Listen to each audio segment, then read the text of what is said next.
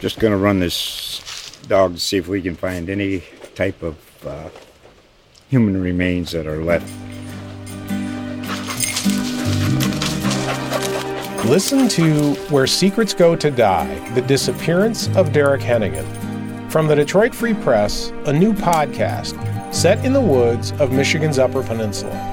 Available on Apple, Spotify, Freep.com, or wherever you get your podcasts. From the Detroit Free Press, I'm Robin Chan with today's voice briefing. It's Wednesday, January 24th, 2024. I'm Frank Witsil with the Detroit Free Press. Edward Strauss, an artist and lifelong Lions fan, always wanted to use his talents to honor his team. So when they started winning and it started snowing, he said it was finally time to sculpt something big out of the fluffy stuff just outside his Roseville studio to express the pride he felt.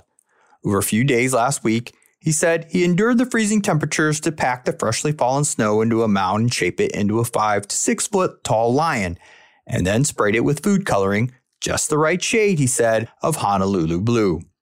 Strauss was born in Ohio, but he said he became a Michigander when his family moved here when he was just a boy, and he grew up loving all the Detroit teams the Tigers, Pistons, Red Wings, and Lions. And he held on to hope, like the rest of the city, that his Lions might one day win a championship. He went to school to learn how to repair and paint cars, pulling out dents and sculpting them back into the works of art they were when they rolled off the assembly lines, and then used those skills to create his own art. Last week, as he toiled in the bitter cold, he said he didn't feel it because his creative mind was at work. On top of that, he added the encouragement he got from people who saw what he was making and loved warmed him up.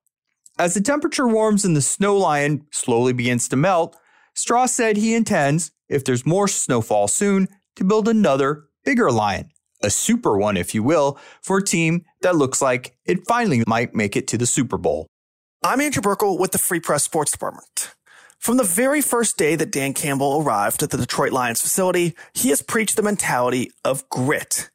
Grit is one of those words that doesn't have an exact definition, but you know it when you see it. Ultimately, in football terms, it means toughness, fighting through adversity, and as Campbell said in his introductory press conference, getting up time and time again when the other team knocks you down.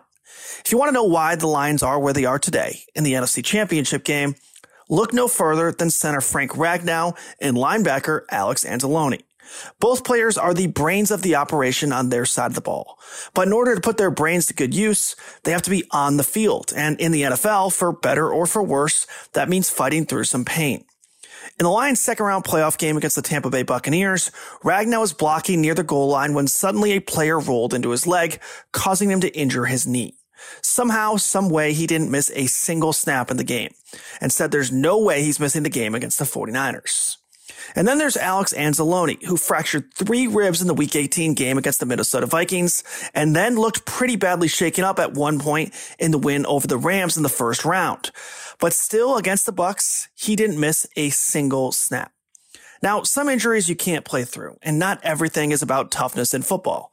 There's strategy and creativity and even luck needed to win football games. But from day one, the Lions have made it their thing. They're going to be tougher than whatever team they play.